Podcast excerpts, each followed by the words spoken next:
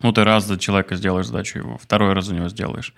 Ну, ты же свое время тратишь. То есть тут, э, помимо всего прочего, помимо того, что ты вредишь человеку, да, ты не даешь ему обучиться, ты еще и себе вредишь, потому что ты свое время тратишь на те вещи, которые ты, по сути, не должен делать.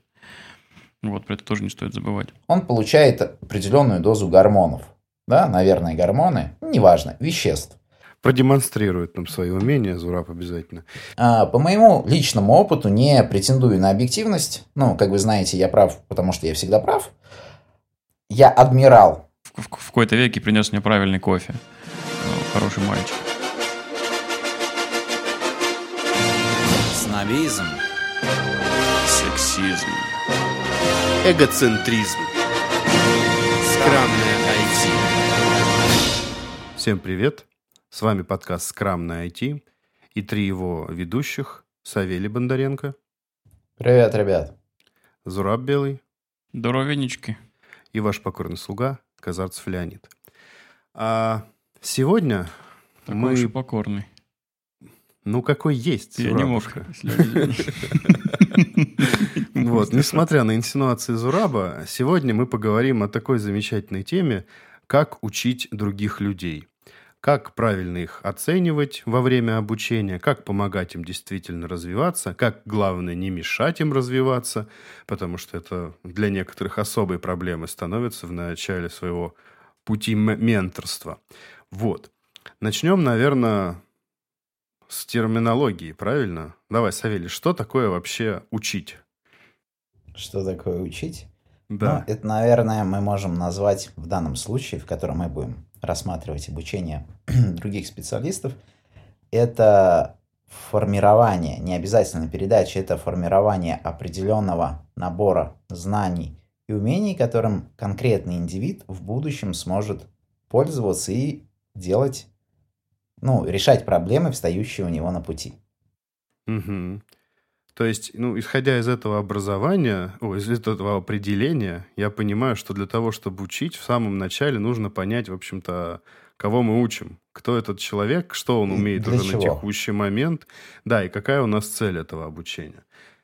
А, Мы работаем в IT, соответственно, мы будем учить айтишников. Правильно я понимаю? Ну, думаю, да. Мо- можем, в принципе, поучить менеджеров жить. Ну, давай, ладно, сегодня поговорим о том, как будем учить айтишников. Да. Вот, ну, с самого начала давайте, что? Вот у нас появился еще не айтишник у нас есть. Как его учить? А, слушай, вот я, наверное, в данном случае, давай вот э, я попросил бы пропустить этот этап, вот не айтишник, потому что вкладывание совсем вот этих вот базовых знаний, знаешь, там типа синтаксис языка, что такое программирование, как оно друг с другом там взаимодействует, бэкэнд, фронтенд, и вот как вот, вот пройти вот это все, на эту тему как бы есть куча курсов, и вот их мы трогать не будем, потому что, ну, это, это ближе к какому-то такому, не знаю, школьному образованию, что ли. А у Ну, нас короче, тут ты предлагаешь пропустить рост. фундамен- фунда- фундаментальную часть образования, да?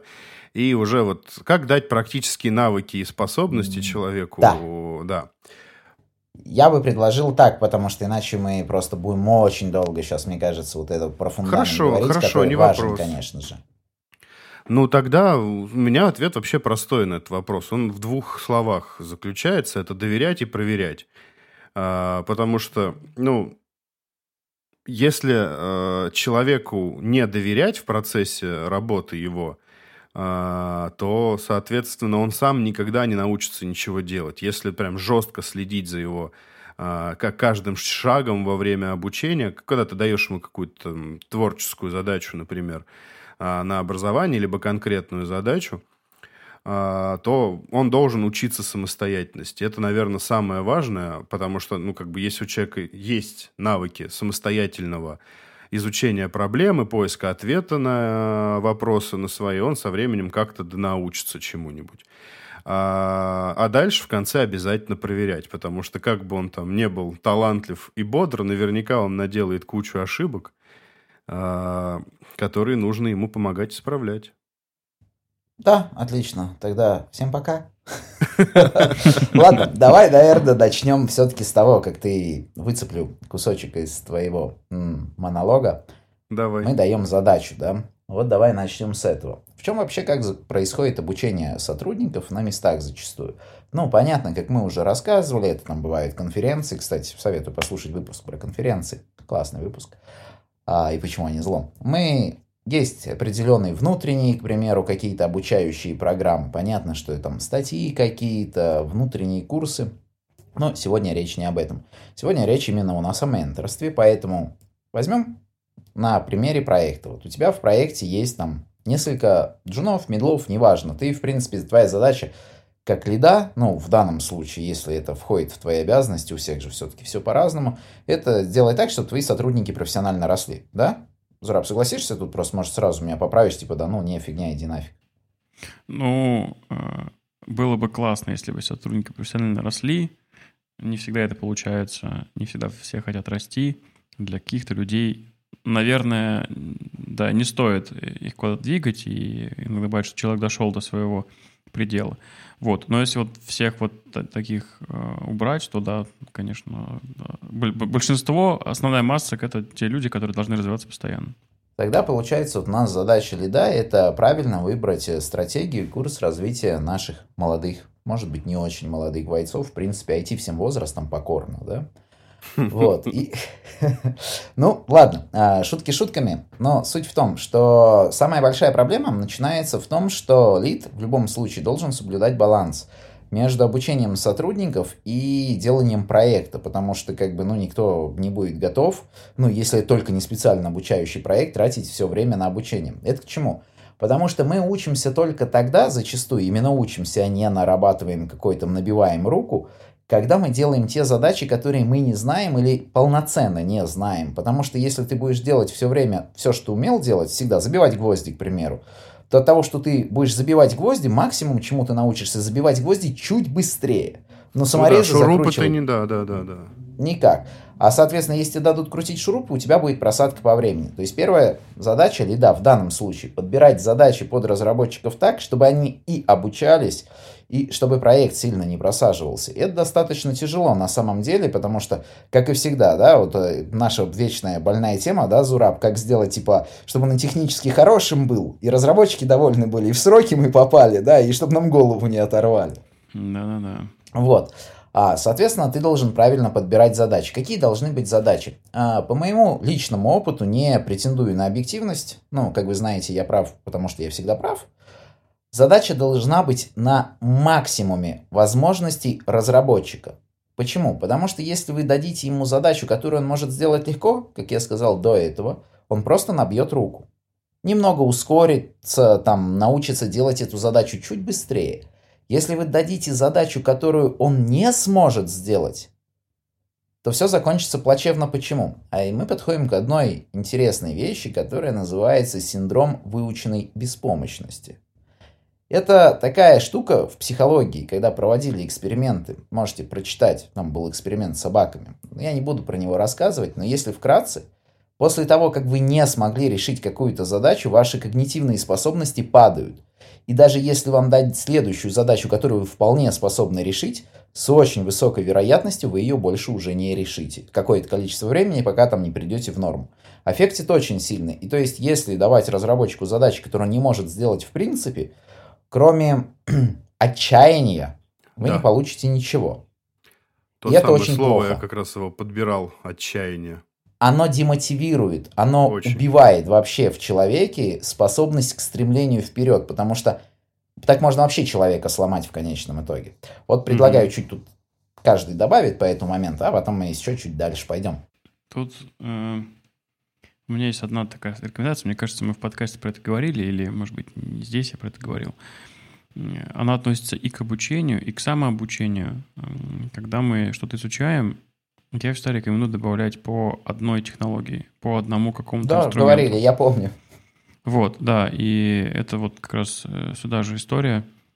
Если ты не знаешь, ну, даже если это супер простые инструменты, но ты пытаешься сразу освоить много и какой-то, или, или там лид э, в проекте дает тебе задачу, которая затрагивает разные аспекты, разные технологии, разные инструменты, то ты даже с легкими можешь не справиться. И здесь э, важно, когда ты чему-то учишь, давать все постепенно. То есть сначала не просто задача, с которой он справится, а чтобы у него было, э, эта задача была как бы обернута в те вещи, с которыми он уже справлялся раньше. То есть вот uh-huh. не просто чему-то новому в вакууме, да, типа вот смотри, а, давай Но ну, сегодня мы с тобой выучим. Быть. Да, библиотечку просто. Нет, ну, нам нужно вот э, взять тот старый опыт, который у тебя уже есть, с которым ты справляешься, и его применить для того, чтобы изучить что-то новое. Тогда это укладывается не просто там, ну, не просто легко дается, но и в голове создаются правильные ассоциации, цепочки, и вот эти вот знания, они не вылетают потом в трубу через э, пару дней.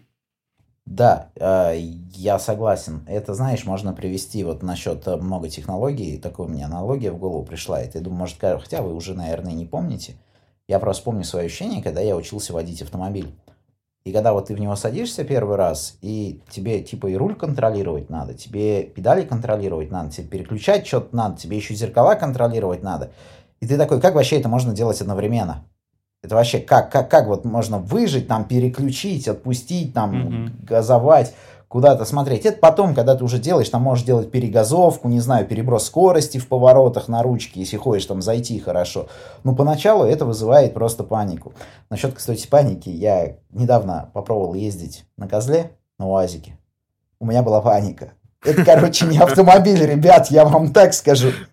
И мой опыт мне вообще не помогал. Там еще гидрача не было. Короче, это было весело. Я потом вам видос покажу. У меня есть видос, где у меня просто лицо, это менеджер по открытию кирпичного завода. Вот можно на баннер просто ставить. Наши кирпичи лучше. Когда еще чувак, да ты, говорит, тормози, тормози. Я, я говорю, да я торможу. Он, да ты несколько раз нажимай, там тормоза прокачивать надо. Я, Чего? Ладно, мы отошли, извините, но надо было поделиться. А, правильно, то есть это под, подходим опять к тому, что когда мы делаем какую-то задачу, у нас должен быть какой-то опыт, который мы можем применить и получить кусочек нового. То есть не полностью все новое, а вот кусочек, чтобы он вкладывался в то, что мы делаем. Потому что, да, как уже сказали, если дать задачу больше, чем человек может осилить, скорее всего, получится отчаяние. Поэтому лиду очень важно понимать, что человек может сделать и что не может сделать. И если даже он немного ошибся в оценке способностей сотрудников и дал задачу, которую тот не может сделать, тут очень скользкий момент. А, я всегда против того, чтобы человеку давалось готовое решение. Помните, мы с вами говорили про когнитивочки, и есть такая особенность, что то, до чего человек дошел сам, это запоминается намного лучше, чем Конечно. то, что он узнал, там, почитал где-то и прочее. Вот тут то же самое. Твоя задача подвести человека к тому, чтобы он осознал, как это сделать. То есть аллегориями, какими-то сторонними вещами, а не просто кидаешь ему слепо кода, вставь, и оно заработает. Вот это, кстати, тоже такой момент, когда вот ты выдал задачу, рассказываешь ему, как сделать, нужно рассказывать так, чтобы он многие вещи додумывал сам. Потому что если ты просто кинешь готовое решение, ну, он просто его сделает, готовое решение, и по факту не научится, скорее всего, ничему. Ну, это механическая работа. Механическая работа не включает э, те механизмы мозга, Слои обработки. При, приводят э, к запоминанию. Да, не укладывается, скажем так, на нижний уровень понимания, понимания того, что ты делаешь. И осознания, да. Да, конечно, тут когда ну, когда ты сам додумываешь, тут еще помогает такое ощущение вот этого, не знаю, модное слово уже немножко подзабыто, инсайт, когда, когда ты сидишь, думаешь, я вспоминаю, как я в первое время там работ, первое время э, работы своей в IT тоже сталкивался с задачами, такой... Эврика. Вот я, я хотел, ты чуть прям прочитал, знаешь, так с языка сорвал, вот не лишать его выброса эндорфинов и чувства эйфории, потому что когда мы Обратная сторона, вот у нас есть отчаяние, когда человек не может решить задачу, и когда человек, наоборот, напрягаясь, прикладывая определенные усилия, решает задачу, он получает определенную дозу гормонов. Да, наверное, гормоны, неважно, веществ химических, производимых его организмом. И, соответственно, что вызывает днем чувство зачастую такого облегчения, эйфории, радости. И это усиливает эффект запоминания. Вот именно эти такие Конечно. физические ощущения. Поэтому вот это очень важно, чтобы человек именно сам был способен решить задачу. А, добавишь что-нибудь, Зураб, или я дальше там задвигаю? Нет, здесь и так все сказано. Окей. А, еще хотел бы, знаешь, наверное, раз уж говорим про это, предостеречь. Сам порой грешен, каюсь, знаешь, там... Но я бы рекомендовал никому так не делать. Опять же, это возвращаясь к отчаянию. Знаете, вот бывает, вы дали какую-то задачу, она реально достаточно простая. А проект горит. В случае, когда горит день, задача не делается, два задачи не делается, три задачи не делается, четыре задачи не делается. Такой, короче, ой, все я сделаю сам. Mm-hmm. Вот на самом деле так делать не стоит. Я рекомендую всем, если у вас есть возможность, так, такого не допускать. Потому что это происходит обесценивание времени сотрудника. Ну вот представьте сами, вы делаете там, бьетесь, к примеру, с учетом, если вы реально бьетесь над задачей, к примеру, 4 там, дня, 5 дней, и потом приходит чувак такой, ой, все, я сам. И вы такие, и то есть вот вы, вы понимаете, что 5 дней, к примеру, было потрачено просто в никуда, у вас депрессия, у вас апатия, у вас грусть, вы плачете ночью в подушку, жжете свечку, ки. Это очень правильные слова, но мы сталкиваемся с другой очень важной стороной обучения, это контроль за обучением. Потому что вот как раз избежать вот этой ситуации, когда у тебя проект горит и задачу срочно нужно вливать, э, например, на прод хоть фиксом, там, хотя странно, что она ушла от Джуну, но неважно. Да. Тебе нужна срочно эта задача. И все сроки уже вышли, человек пять дней на нее потратил, и да, скорее всего, ну, я тоже, скорее всего, скажу, ладно, про, ну, извини за потраченное время, я сейчас быстро сделаю сам, ты там другой задаче займись. А, и, наверное, этого можно было бы избежать, потому что если задачу, которую ты можешь сделать сам, делает человек 5 дней, значит, у него явно что-то не получается. И в какой-то момент да, нужно было это отследить тебе, как человеку ответственному за обучение, подойти, помочь, может быть, забрать ее раньше, потому что, ну, ты тоже можешь ошибиться и дать слишком сложную задачу, например, человеку. Это тоже нужно понять и вовремя спокойно ее забрать а, при этом это надо делать мягко. Я не очень это, на самом деле, вот сейчас могу сформулировать, как это мягко делать, чтобы, опять же, не происходило вот этого эффекта обесценивания. Потому что даже 4 часа, даже час, ну, даже, типа, день, потраченный Неважно, на да. работу, это все равно, ну, ощущения, да, неприятные дает. Ну, тут просто решать, да, возможно, я думаю, извини, Зураб, сейчас я пока я не потерял, ну, надо решать, ты правильно сказал, потому что такие ситуации в основном выходят, возникают, когда вот обучение заключается в том, что я просто скинул тебе задачу и делай, то есть как бы без контроля, без ничего. Извини, Зураб, да, говори, прости. Да я тут просто хотел добавить, что даже с точки зрения самого преподавателя, так скажем, да, ну ты раз за человека сделаешь задачу его, второй раз за него сделаешь, ну ты же свое время тратишь, то есть тут Э, помимо всего прочего, помимо того, что ты вредишь человеку, да, ты не даешь ему обучиться, ты еще и себе вредишь, потому что ты свое время тратишь на те вещи, которые ты, по сути, не должен делать. Вот, не, ну ты, ты проекты должен в любом случае писать. Ну, от, от проекта зависит, спорить не буду. Спорить не буду, дело такое. Не, ну тут а... может, может быть человек вообще обучающий быть не на этом проекте и реально да, просто сделать быть. за него задачу, там, написав там две строчки волшебные – как ты мне когда-то написал кучу стрелочек на JavaScript, которые я не понял. Вот. Но не, да, это важно, и это нужно. И знаете, еще, что у меня мысль какая возникла? Mm-hmm. А, помимо, ну, понятно, что для того, чтобы учиться, а, у человека обучающегося должна быть мотивация и желание учиться. Без этого конечно. Просто... Ну, это просто такая mm-hmm. не, неожиданно базовая вещь. Пришла а в голову, которую надо озвучить. Подожди, Сав. А, а вторая сторона же не менее важна. Обучающий человек тоже должен быть включен в этот процесс. И если вам в тягость заниматься обучением, если вот прям не хочется этим заниматься, лучше не занимайтесь. Лучше сообщите человеку, который вас ну, заставляет этим заниматься, менеджеру там, либо HR-специалисту, кто там на вас эту обузу для вас повесил. Лучше скажите, что вы не хотите этим заниматься, потому что вы скорее больше навредите, чем сделаете что-то полезное. Э, человек должен хотеть учить и должен уметь учить. И если вы беретесь за обучение кого-то, то э, тут тоже не стоит забывать, что это может не получаться. И если даже есть очень большое желание, и даже если там есть какие-то знания, это может не получаться, потому что объяснять нужно уметь, потому что там доносить какую-то информацию, строить план нужно уметь. Нужно быть готовым еще и самому в этом процессе не только ну, включаться в него в плане как преподаватель, но и самому быть готовым чему-то учить, э, учиться новому постоянно. Ты подвел к моей фразе, которую я хотел сказать после спича Лени. Знаешь, как говорит один мой знакомый, учителя, медики должны быть по призванию, все остальные по профессии. Ну, наверное, да. Я понимаю, что это можно сейчас там натянуть за уши и кучу других профессий, специальностей, неважно. Но просто вот он так любит говорить, и в чем-то, что в данном случае, да, должно быть вот именно такое, знаешь, должно идти, скажем так, изнутри, да, желание кого-то обучать и способности кого-то обучать, потому что, опять же, обучение это не просто вывалить на человека там какой-то конспект или зачитать там, я не знаю, список каких-то правил или формулировок. Нужно уметь подбирать аллегории. Притом для разных людей аллегории, которыми, которые они поймут, будут разные. Mm-hmm. Я сейчас просто вспомнил недавно, общался со знакомым, он строитель. Они сейчас строили храм, собирали там крутой алтарь а, из мрамора. И что-то мы с ним про программирование заговорили, ему просто интересно было, и он начал спрашивать. Я, короче, так сидел, думал, как ему вообще все это объяснить, потому что, ну, человек в IT вообще, ну, ноль. Ну и, короче, помог опыт стройки. Я начал просто объяснять все это на строительных аллегориях, как делаются проекты, ну, проводя параллель, знаешь, с тем, чем он занимается каждый день. Получилось достаточно хорошо, все понял. Думаю, в айтишники пойдет.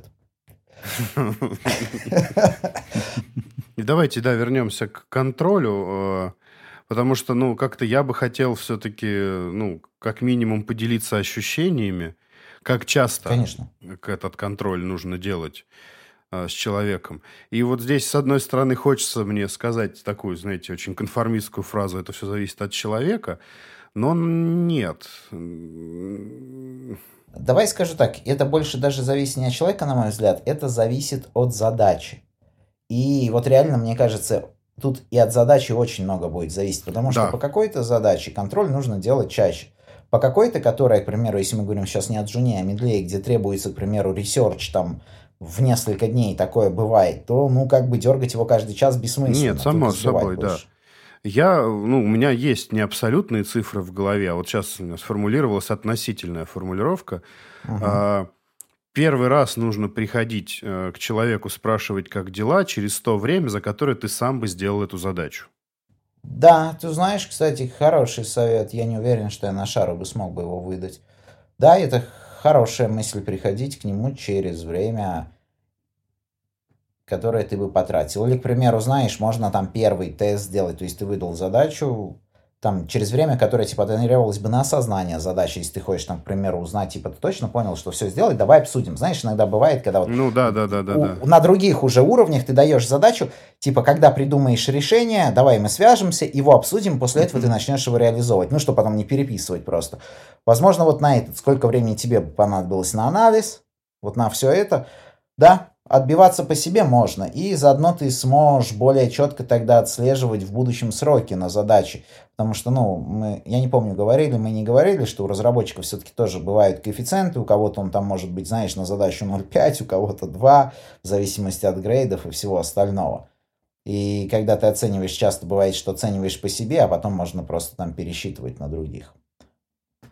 Я хотел бы еще затронуть вопрос, как обучать на сложных задачах. Потому что иногда вариантов просто не бывает. У тебя вот есть проект, у тебя есть там джуны, медлы, неважно. А у тебя есть задачи, которые, в принципе, они не способны решить сами. Или они пытаются ее решить, и как вот вам сделать так, чтобы ты как бы и не обесценил его труд, и как бы вообще в целом помог ему решить, у кого есть какие идеи, предложения, кто вообще думает, что можно в данном случае делать.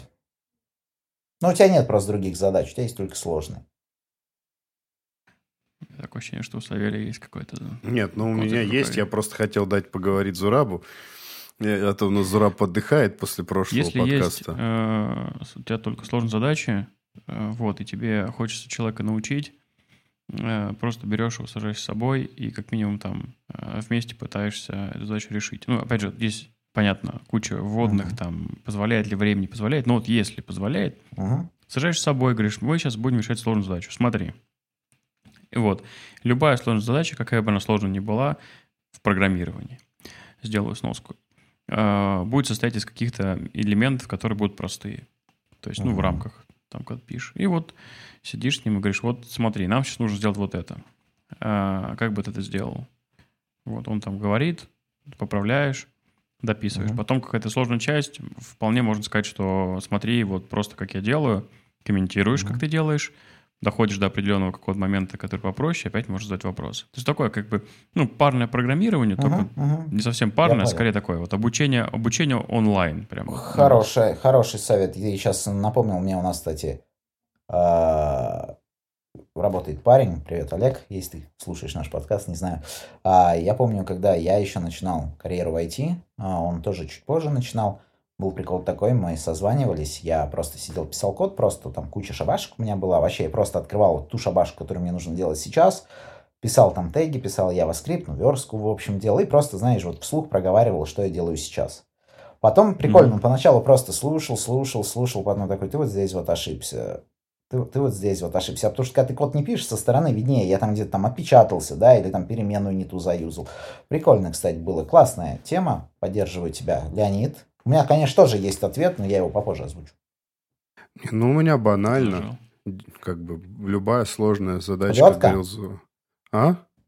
Палки, плетка? Пля, палки, плетка, это Зураб у нас.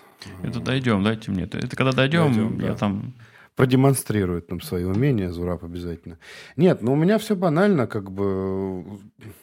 Я тоже ну, пользовался способом Зураба в своей жизни несколько раз, но в основном я стараюсь все-таки декомпозировать задачу как могу на более простые. Но это практически всегда возможно. Если это невозможно, значит, эта задача, по моему мнению, не подходит для обучения. Можно найти другую. Если она не подходит там не полностью, то а, возможно, стоит написать какую-то общую часть, общую обвязку, которая уже стоит там навеш, обвешать на, снаружи рюшечками мелкими, которыми уже справиться. Но при этом обязательно показать, что ты написал, объяснить, как это работает, и э, раздать мелкие задачи уже на вот это вот дополнение, так сказать, описывание. ну, такой более механический труд. Ты, ты, короче, сейчас просто заспойлерил мой вариант практически. Я обычно как делаю, когда есть сложная задача, я понимаю, что человек ее никак не может решить, или он, к примеру, такой, да я решу. Я такой, ну, каждый должен уметь обжигаться. Ну ладно, я подожду. Ну, такой, через три дня. У меня что-то не получается. Я такой, понял, хорошо, сейчас решим. А, что делаю я? Я пишу скелет, как правило, этого кода. Пишу его обычно с ошибками. Специально, ибо нефига. Ну, что, жизнь медом должна быть, что ли? Просто когда человек начнет искать ошибку, он начнет думать. Если он начнет думать, это уже хорошо. Потому что, чтобы найти ошибку, ему придется осознать, как работает этот код. Я допускаю иногда ошибки, ну, там, к примеру, не знаю, знаешь, там, ну, самый простой вариант, там, есть какая-нибудь логика, как нужно там показывать какое-то всплывающее окно или там зумить, к примеру. Я специально складываю там неверный коэффициент зума, ну, типа обсчитался. Ну, нет, просто балды там, знаешь, взял, написал его сам. И как бы человеку придется в любом случае разбираться, чтобы найти эту ошибку, почему там зумится не так. К примеру, ну это самый простой вариант. Я пишу скелет обычно с комментариями. У меня просто, к сожалению, редко бывает время, чтобы я мог созвониться с человеком и сидеть там с ним весь день, программировать, рассказывая, как мы что будем делать. Пишу достаточно подробно комментарии, что происходит, зачем, почему и что нужно сделать. Реализовываю для рюшечек методы заглушки, в которых пишу, что тут вот надо будет отправить там данные туда-то, тут надо будет данные получить, тут надо будет их обработать, ну, вот такое. То есть, ну, если я понимаю, что человеку это нужно. Если я понимаю, что он и сам понимает, что данные нужно грузить, я не буду это там писать и указывать. Вот, пишу скелет и комичу отправляю ему, говорю, вот веточка, там все есть, посмотри, что я написал, и дальше дело за тобой. Вот, и, и разумеется, Задавай вопросы, ошибки. если что, не Да, понял. ну, если есть, да, и я обычно предупреждаю, что там есть ошибки, имею в виду. Я просто сталкивался с тем, что э, до этого просто бывали случаи, когда я говорю, я сделаю драфтовый пример, и я делал там mm-hmm. драфтовый пример реально просто по-быстрому, по-быстрому, по-быстрому. Э, я тоже иногда ошибаюсь с какими-то ошибками. Человек просто заместо того, чтобы как бы прочитать, сделать по аналогии, Ctrl-C, Ctrl-V, а потом да, у меня что-то не работает. Да ясен фиг, оно у тебя не работает. Я не пытался сделать, чтобы оно работало как бы. Поэтому я теперь всегда предупреждаю, что есть ошибки. Спасибо Савелию за работу над увеличением тайминга нашего подкаста. Повторяю, рассказал еще раз мою идею своими словами. Но, наверное, Это была изначально зато... моя идея. Ну, зато так станет всем понятнее, понимаешь? Сразу видно разный подход к повествованию у людей. Так, сложные задачи мы, значит, смогли поставить э, джунам. А, просто на, на маленьких задачках тоже научились, подбирать задачки тоже научились. Контролировать, ну, как поняли. А, что, осталось как проверять понять, задачи? Как, проверять, ну, да, как хвалить, как ругать, если надо ли ругать вообще. Применять ну, ли э, эти, как их... Э, Палки с как, розгами. Зураб, как это у вас называется в Java? Э, Что? Пытки, вот, пытки. пытки. А, ну в Java, да. А, а, ну, про обратную навер... связь в целом. Давай, да, Зура, про обратную связь. Ты у нас любитель дать обратную связь. Обратную связь, да, да, да. А, ну, нет, есть стандартные вещи, как бы я тоже их проговорю. Обратную связь нужно давать всегда с какого-то позитива. Пару пунктов позитива, потом негатив лучше воспринимается. Но это стандартные вещи, ну, тут все знают. Ну, давай расскажем чуть подробнее, как давать вот э, негатив, позитив. Просто, может быть, некоторые люди не понимают. Для них э, фразы типа «ну, в принципе, терпимо», и я готов это влить, это будет уже как бы позитив. Понимаешь, они такие, да я же позитивный ему ответил, я же даже влить согласился. Давай нормально расскажем. Мы ему все-таки у нас айтишный подкаст для айтишников как бы. Ну вот, у меня такое ощущение, что все это знают. Ну да, попробуем. А, что касается позитива, да, ну да, начать нужно, любой обратной связи нужно с позитива, повторюсь. Позитив в данном случае э, может э, содержать вещи, которые действительно заслуживает э, подопечный, так скажем. Вот. С да, чем выдумывать позитивные вещи нельзя. Да, да, да, выдумывать, типа, ты там молодец, ну, я пока не знаю почему, а просто молодец. Такого не, ну, не стоит говорить, да, там. Или ты в, в, в какой-то веке принес мне правильный кофе, э, хороший мальчик. Такое тоже говорить не нужно. Э, вот. Э, Все-таки там написал хороший код. Какой хороший? В, в чем плюс? под, под, додумался до каких-то вещей. Да, то есть там, вот ты там молодец, потому что ты придумал классный алгоритм, э, правильно все. Или э, да, там молодец, ты написал там красивый код, мне к чему придраться. Я бы не стал хвалить за то, что человек что-то выучил. Вот, обычно не, никогда за это не хвалю. Ну, то есть там дал ему статью почитать, допустим, потом сказал, молодец, ты выучил статью. Ну, как бы нет, это плохо, если не выучил, а выучить ты должен был априори. То есть заслуга, ну, за, за что ты хвалишь, должно быть чуть больше, чем он должен был сделать. Вот. Э, это вот в моей, в моей э, в моем обучении обычно так бывает.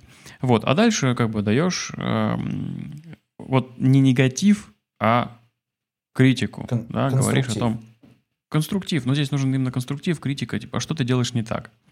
Причем эм, вот с, если с позитивом там еще можно где-то как-то, ну, подзабить немножко на то, как это делать правильно, и сказать, ну просто ты молодец, да, это будет неправильно, но это пойдет. А вот с, э, негативом чуть похуже. Если скажешь, ты не молодец, то человек может просто обидеться и все. Или просто перестать тебя слушать, потому что, как бы, ну что ты его обижаешь. А, вот этот конструктив нужно давать а, всегда объясняя то, во-первых, как должно быть, если мы говорим про обучение, программирование. И почему Ты написал плохо, быть? твой метод работает неправильно, потому что и показываешь, как должно быть. Э, да, мне кажется, знаешь, извини, я влезу просто, чтобы мысль не потерять. Мне кажется, вообще формулировка «ты написал неправильно» не очень хороша. Мне бы больше подошло, как я, к примеру, стараюсь писать. А, судя по коду, в данном месте у нас могут быть проблемы. К примеру, я сейчас просто на шару придумаю данные проблемы с повторной отправкой данных на сервер. Как ты думаешь? То есть понимаешь, э, тут немного другая тема получается. То есть ты человека как бы включаешь, во-первых, в общение конкретные проблемы, да, и показываешь вообще направление, в котором надо думать и смотреть, где плохо. То есть написать ему просто, у тебя вот здесь ошибка, и вот поэтому, поэтому у нас два запроса будет отправляться, мне кажется, чуть хуже, чем если ты скажешь, что мне кажется, туда-сюда. Как думаешь? Ну, да, ну, возможно. Я, вот здесь вот зависит, мне кажется, от того, какую работу он делал. Если он написал какой-то короткий метод, алгоритм или какое-то решение придумывал прямо сейчас, ну да. А если он там, э, не знаю, пишет какую-нибудь э, работу несколько там знаю, дней, может, неделю и так далее, тут уже сложно закопаться в какие-то детали и э, как-то там, ну, вот, вот такие моменты вычленить, да, то есть ты можешь в целом посмотреть, что оно не работает, там, да, или работает не, не, неправильно, или вот как-то в целом объяснить. Ну, в общем, я, я к тому, что это все от контекста зависит. Угу, Главная угу, мысль в том, что нужно именно, м- э, давая какую-то негативную обратную связь, э, нужно ее аргументировать обязательно. Позитив можно не аргументировать, с ним и так все понятно, а вот негатив нужно аргументировать, объяснить почему. Вот. Если есть возможность, да, конечно, можно дать ему э, подумать еще, наводящие вопросы позадавать, чтобы он дошел, понял, там, как это все делается. Э, где-то можно показать самому, если ты в каких-то моментах понимаешь, что это будет проще и понятнее, там, да, объяснить. Вот. Но главное, чтобы эта вот обратная связь была. А, вот. Что касается этих всяких шуточек по поводу того, что там, палкой бить, ну да, как бы у меня была такая практика, а, точнее, она до сих пор остается. Э, я один Практика раз... Java называется. Практика Java. Я один раз объясняю вот, человеку вполне, любой, как бы, ну, любой человек имеет право на незнание, да, то есть у него есть право что-то не знать. Но когда ты ему объяснил, причем не просто там дал какую-то ссылочку на статью, а, ну, прям сел, объяснил, рассказал, как это работает. Вот. А потом через какое-то время, буквально через несколько дней даешь ему задачку, он ее не делает или делает ту же самую ошибку. В этом случае я уже перестаю быть лояльным преподавателем и как бы начинаю предъявлять санкции. Э, да, была у меня такая история в офисе, у меня была такая поролоновая палка, которой я э, так символически бил стажеров, которые, э, собственно, вот, вот так вот не слушали то, что я говорю. Ну и, соответственно, после этого они стали слушать. И больше таких проблем не бывало, потому что, ну, то тоже вот это возникает. Это, когда ты слишком лоялен к ученикам, ученики садятся на голову. Вот, поэтому периодически, иногда... Не все, но многие какое-то время, быть, да. да, нужно их как-то так это сбрасывать с шеи, вот, объяснять, что все-таки они тут учатся, и они шутки шутят.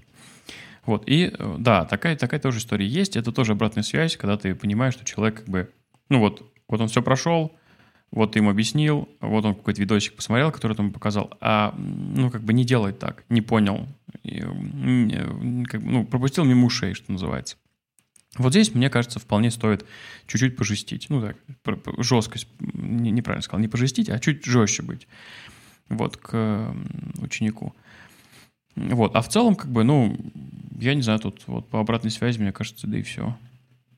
Слушай, я, мне, наверное, тоже будет... Я хотел просто добавить, что, типа, какие инструменты используются. Хотел сказать, что, ну, в основном, я думаю, все прекрасно знают, да, это через ревью хорошо делать обучение, потому что мы смотрим задачу, мы сразу можем комментировать, можем там же вставить какой-то снипет кода, как стоило сделать, показать какой-то пример.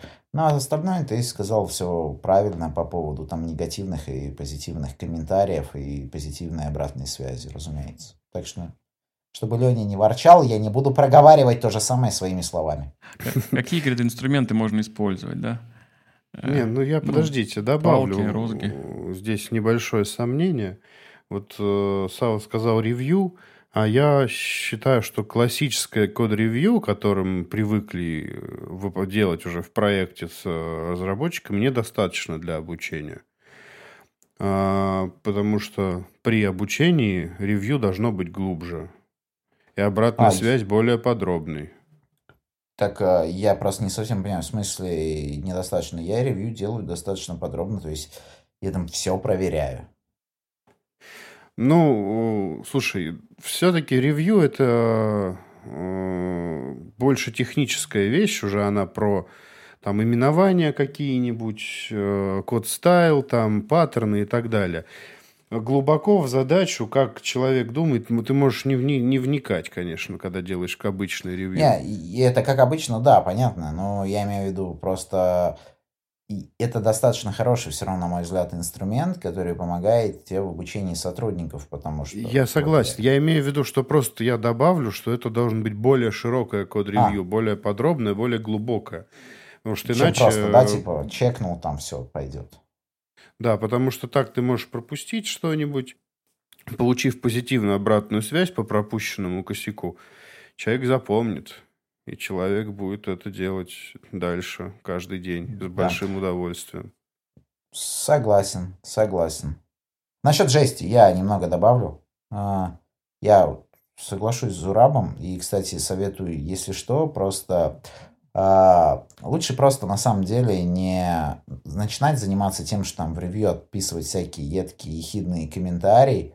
Проще, если вы видите, что человек делает одну и ту же ошибку, возьмите палку. Я это аллегорично говорю, разумеется. Пойдите к человеку и объясните ему один на один, что так делать не стоит. А, раз на раз, короче, да. Потому что иногда это переходит все границы. Когда ты человеку говоришь, так мы не делаем, показываешь почему, кидаешь ссылки на там, документацию и следующий реквест опять то же самое. Ну и как бы ваша задача все-таки в этом случае до человека донести так, чтобы он запомнил это навсегда. Ну или на очень долго, пока он на вашем проекте. Э, ребят, давайте еще такую вот интересную тему, мне, мне лично интересно обсудим. А, как сильно влияет обучение точнее как, как на обучение влияют личные отношения. Стоит ли брать себе в ученики там, своего, не знаю, друга хорошего, там, или какого-нибудь там брата, сестру, например, или э, а, все-таки это мешает, и лучше работать с людьми, которых ты не знаешь. Вот мне интересно ваше мнение, был ли какой-то опыт? Ну, тут объективно, объективно я скажу, что э, влияет личное отношение на обучение офигеть как. И самое важное слово здесь – это баланс.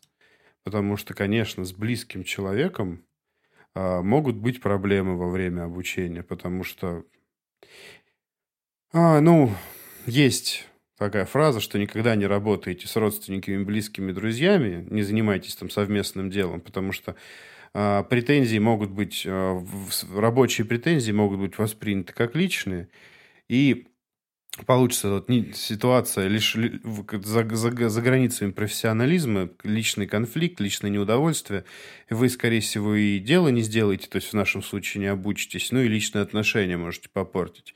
Но с другой стороны, а, с человеком, с которым у тебя вообще никаких личных отношений вот, не налаживаются они, Понятное дело, что ты с большинством стажеров там не знаком, когда начинаешь работать, но какие-то определенные отношения надо наладить в любом случае, просто чтобы ну, ученик тебя не боялся, как минимум, чтобы он мог спокойно прийти к тебе, спокойно задать вопрос, а, не мялся перед тем, как а, а, в этот вопрос задать, не боялся сказать, что он не знает, не боялся сказать, что у него не получается и так далее, и так далее. Поэтому какую-то вот эту вот грань э, с двух концов нужно сдвинуть, и вот посередине нормально, то есть как нормальные человеческие отношения, такие приятельские, вполне допустимы. Я хотел сказать, что, на мой взгляд, очень сильно влияет, но в том плане наиболее оптимально вы сможете учить кого-то, если другие люди будут видеть вас того, на кого можно равняться. Это самый лучший вариант. Независимо от того, родственники, не родственники, сваты, браты, девушки, женщины, мужчины, дети. Вообще все равно. Если человек вас видит того, на которого он может равняться в какой-то области, в которой вы его учите, ну, ну не так, что я бы на него типа равнялся, он тачку круто водит и программирует фигово, поэтому слушать не буду, то будет наилучшим образом. То есть, если вы для человека, можно сказать, так авторитет, да, в, каком-то, в какой-то степени. Ну, это, слушай, это когда ты как раз каких-то там с людей знакомых учишь, а когда ты учишь человека со стороны, ну да, и тебе вот посадили со стажера, стажер тебя видит в первый раз в жизни. Этот авторитет еще заслужить надо. Ну так а... ты должен этим заняться, я про это и говорю. И mm. это Нет, ну, твоя ну, когда... первоочередная задача. Потому что если он не будет тебя уважать, именно как специалиста, да, как человека, на которого можно равняться. А кое-кого и бояться, да? Вот, то, соответственно, ничего и не выйдет в конечном итоге. Ну вот это, нет, это понятно. Тут, если мы говорим про джунов, которые там пришли, которых ты не знаешь, понятно, там авторитет сильно влияет на то, э, как там слова преподавателя воспринимаются. Мне больше интересно, как вот, ну не знаю, там, вот ты друга нас его решил выучить, да, а там друган говорит такой, ну, да ладно, что ты, нормально, тут я вроде сделал. Эм, ну и такое, вот сейчас объясню. Слушай, ну это от людей зависит. Я, я понимаю, да, о чем ты говоришь. Сложности. Я работал со своими друзьями на той же стройке, когда вот на стройке работал. Но часто в водок бывает скатывается, потому что некоторые, знаешь, как это... Как же это говорится? а, не воспринимайте доброту за слабость, да? Когда ты знаешь, там Ну раз да, да. человеку что-нибудь спустил, он там пришел за место 8 к 11, второй раз тоже сам такой, «Ой, братан, да ладно, ну что там, ну я проспал. А ты мешки как бы там с плиточным клеем разгружал с 8 утра, хотя работаете вы в паре. Ну, как бы такое себе. Поэтому да, то есть тут э, все от человека зависит. Кто-то и может быть и родственником, и будет очень адекватным. А кто-то, знаешь, и парень с улицы тебе на шею садится начнет. Ну, тут да, тут все, да, действительно соглашусь с Савелием. Это не зависит от ваших личных отношений.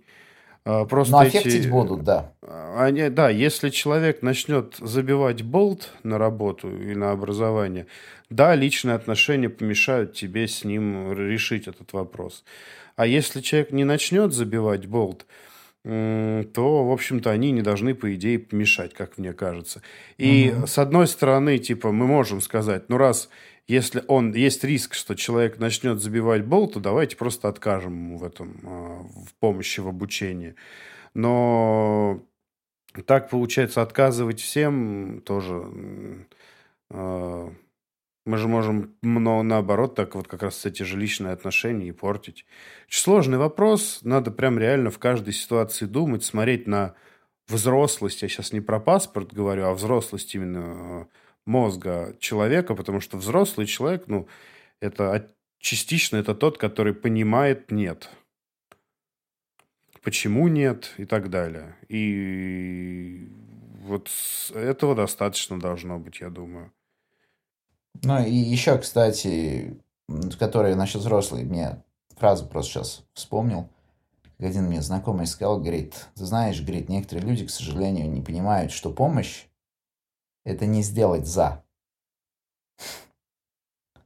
Но Ну да. что помощь – это когда ты просто кому-то кого-то помогаешь, да, а не берешь и делаешь эту задачу там за него, неважно что. То есть, блин, а некоторые этого не понимают и совсем садятся на шею. Да, да. Ну что, давайте подведем тогда итог, э, о чем мы сегодня поговорили.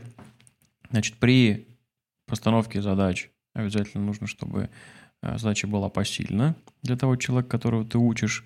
На пределе, Желательно, желательно, чтобы- на пределе возможностей. Ну, да, да. А, вот. Желательно, чтобы за один раз а, что-то новое было изучено.